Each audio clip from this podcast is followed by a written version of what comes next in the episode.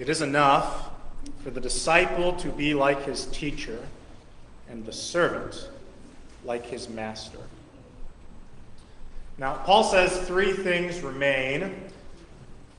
Remember what those three things are? Faith, hope, and love. But the greatest of these is love. Now, why is that? Well, one reason that is, is because love is eternal. Well, faith and hope are actually temporary. And what I mean is when you are standing in heaven, you won't need faith anymore because faith is the conviction of things unseen. When you are in heaven, you will see it. You will see God face to face. You will see Jesus sitting on the throne. So faith is no longer necessary. When you are in heaven, your hope will finally be realized. And so hope will vanish too, but faith and hope disappear, but love remains because God is love. Love is eternal. When we are in heaven, we will love God and we will love each other for all eternity. But in this life, in this life, faith and hope almost certainly necessary. We could all use a little bit more faith and hope, couldn't we? Jesus' words today are actually about hope. And that might strike you as absurd especially considering his jarring words brother will deliver brother over to death, and the father, his child, and children will deliver parents. How is that hopeful? Well, it's hopeful because hope is all about expectation. What hurts the worst in life is whenever you expect something really great and then something dismal happens. At least when you expect something bad to happen and it happens, well, you were prepared for it. What causes a lot of anxiety in your life also is when you have no idea what to expect. What's the worst part about going to any big concert or venue or sports event? It's parking. If you're anything like me, you actually consider skipping out on the entire thing just because you have no idea where you're going to park and it keeps you up at night. What's the worst part about going over to someone's house for dinner, especially if they're Lutherans? It's the prayer. And not because the prayer is bad, but it's because you don't know what you're going to say. Do they say, Come, Lord Jesus? And if they do, do they say, Oh, give thanks to the Lord, for he is good? And if they say that, do they say Amen in between? That's what keeps me up at night. Hope is all about expectation. And hope is a positive expectation of what will happen. The opposite is fear. Fear is a negative expectation. But this message is not about fear. Because Jesus says no less than three times today, Fear not. He is telling you, Christians, about the things that will happen so that you can expect them. And when they do happen, you can say, Oh, yeah, Jesus told me about that. So that your hope and your faith will be in Him all the more. Now, Jesus gives us three things as Christians to expect. The first is that you can expect to do about as well as Jesus did in this life. Spoiler alert, not very well. Second thing you can expect is that God will always take care of you, He will always be with you. And the third thing you can expect is that Christ will bring vindication on the last day. So, first, you can expect to do about as well as Jesus did in this life. If you expect wild success in this life with little opposition, you're expecting to do better than Jesus did. That's not a good place to be in. Now, this sounds like an antithesis to what Jesus said last week. Remember at the beginning of Matthew 10, Jesus gives authority to the apostles to heal the sick, raise the dead, cleanse lepers, and cast out demons. That's pretty crazy. And when you hear that, the apostles must have started to feel a little bit unstoppable. What could stop us? Well, now Jesus is saying, just hold on a second. Just because you have power over sickness, death, and demons does not mean that you have the power to avoid name calling, persecution, and even death. Jesus is saying you can expect those things. Expect the name calling. If they have called the master of the house Beelzebul, how much more will they malign those of his household? So Jesus casts out demons, which is a good thing for the record. We need a lot of demons cast out. But the world really doesn't like losing their demons. You can see this with Legion when he casts them into the pigs. They ask Jesus to leave. Demons are good for business. And the world kind of likes their demons. So when Jesus casts out the demons, they get angry, they slander him, and they call him Beelzebub, which, by the way, is a demon. It means Lord of the Flies.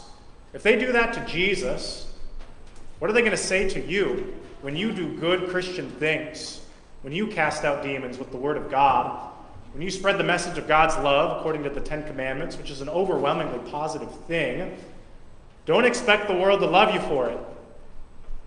Expect them to call you names dim, bigoted, living in the past. They might even call you a drag, although I'm not entirely sure that's much of an insult anymore. Expect to be persecuted. When they persecute you in one town, flee to the next. For truly I say to you, you will not have gone through all the towns of Israel before the Son of Man comes. Now, my friends, the good thing is, is that God uses persecution to spread the gospel. That's how it works. The book of Acts, they try to stomp down the gospel in Jerusalem, but they stomp down the wildfire, and it just spreads all the more to Judea, to Samaria, and to the ends of the earth. This is the ends of the earth. I don't know if you knew that.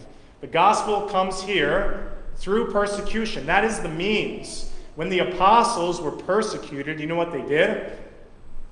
They didn't throw a pity party, they rejoiced. They rejoiced that they were counted worthy of suffering with Christ. They took all things from our Lord's hand, realizing it was a crucified hand. They take the successes and the persecutions with joy because they realize that God works through both. Now, the last thing here is that you can expect to be killed.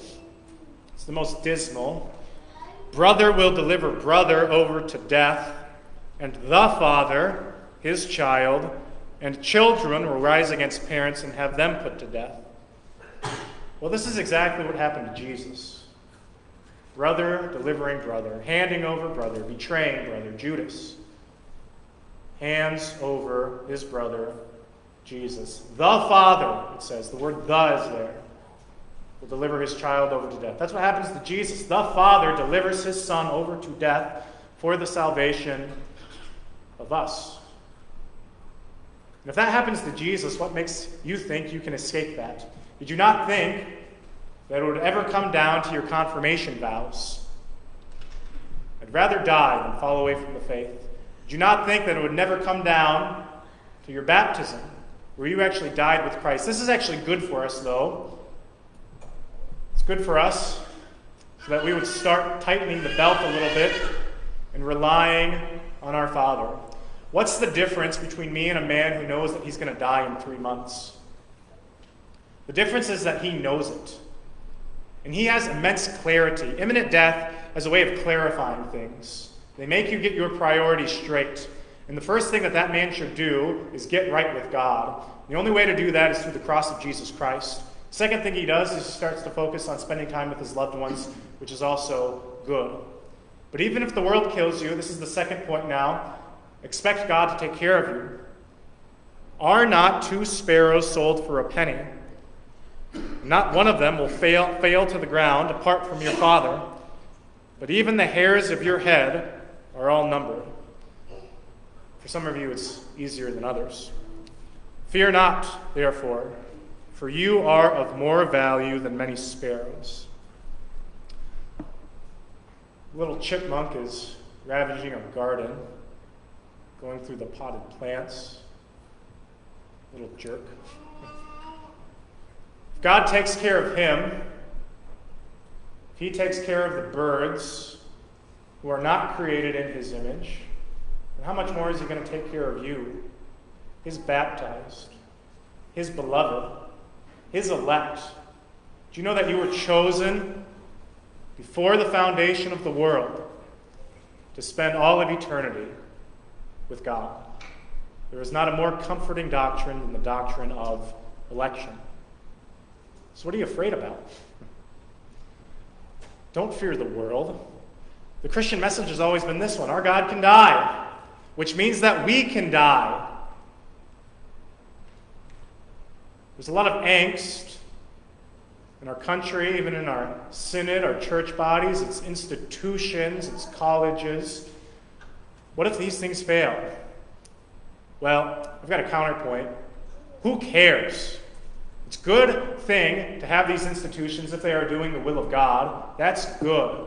But if they are no longer serving their purpose, it doesn't really matter. The fact is, if something dies, God can raise it back from the dead. So don't fear the world. Don't care what they think. Fear God and fear Him alone. And He takes care of those who fear Him. The fact is, you are unstoppable, but not because you have power over death, demons, and sickness in this life. You are unstoppable because you live in Christ Jesus. And the world killed him, and he just came back from the dead. And the same thing is going to happen to you. The last thing you can expect is Christ's vindication. So have no fear of them. For nothing is covered that will not be revealed or hidden that will not be known. What key was that in? Was that in, was that in C? Oh, good gravy. it all gets revealed like a phone that's not on silent. Now, the thing that the world fears the most is exposure. See, Epstein, Gates, Fauci, Prince Andrew, and the CIA. Fact is, there's a lot of monkey business going on, and there's a heck of a whole lot that we don't know about. But Jesus says, don't fear. Don't fear this. Now, the psalmists are in particular attuned to this, especially Psalm 73. You should go read it sometime. It's pretty long. It's right smack dab in the middle of the Psalter. There's 150 Psalms, and Psalm 73 is the hinging psalm. It's the beginning of book 3. And in Psalm 73, he looks out, he says, Hey, God, you said that the righteous would do well in this life. That's not how it's working. The wicked are doing pretty well. They are fat and sleek. What's going on? Now, Jesus acknowledges this. Yeah, the wicked are going to do well for themselves in this life, but don't have fear, because the fact is, on the last day, everything will be revealed. Everyone will have to give an account before the Almighty God. So, what will you say? What will you say tomorrow concerning our Lord? What will you say standing before the throne of God? It better be nothing but Christ's and his righteousness. But more importantly, what will Jesus say concerning you? So, everyone who acknowledges me before men, I will also acknowledge before my Father who is in heaven. But whoever denies me before men, I also will deny before my Father who is in heaven. The most important thing for the church and her members to do is to be faithful. To be faithful to God and to be faithful to His Word. And to be faithful means to make a public confession of who Jesus Christ is Faith is not a private thing, it's very public. Publicly confess who Jesus is before others. You sing of his love. And when you do that, you give a witness to the world and you also give a witness to fellow believers. Now, oftentimes it's not well received, but sometimes it is. Now, one of my favorite moments of the church service is during communion, whenever you guys are singing at me. Because in that moment, you are teaching me the faith, and you are encouraging me. And it should encourage you to be surrounded by fellow believers who confess Jesus with you. What can you expect as a Christian? You can expect a cross, but it is a cross of glory, it is a cross of victory, it is a cross of indescribable joy. It is the tree of life.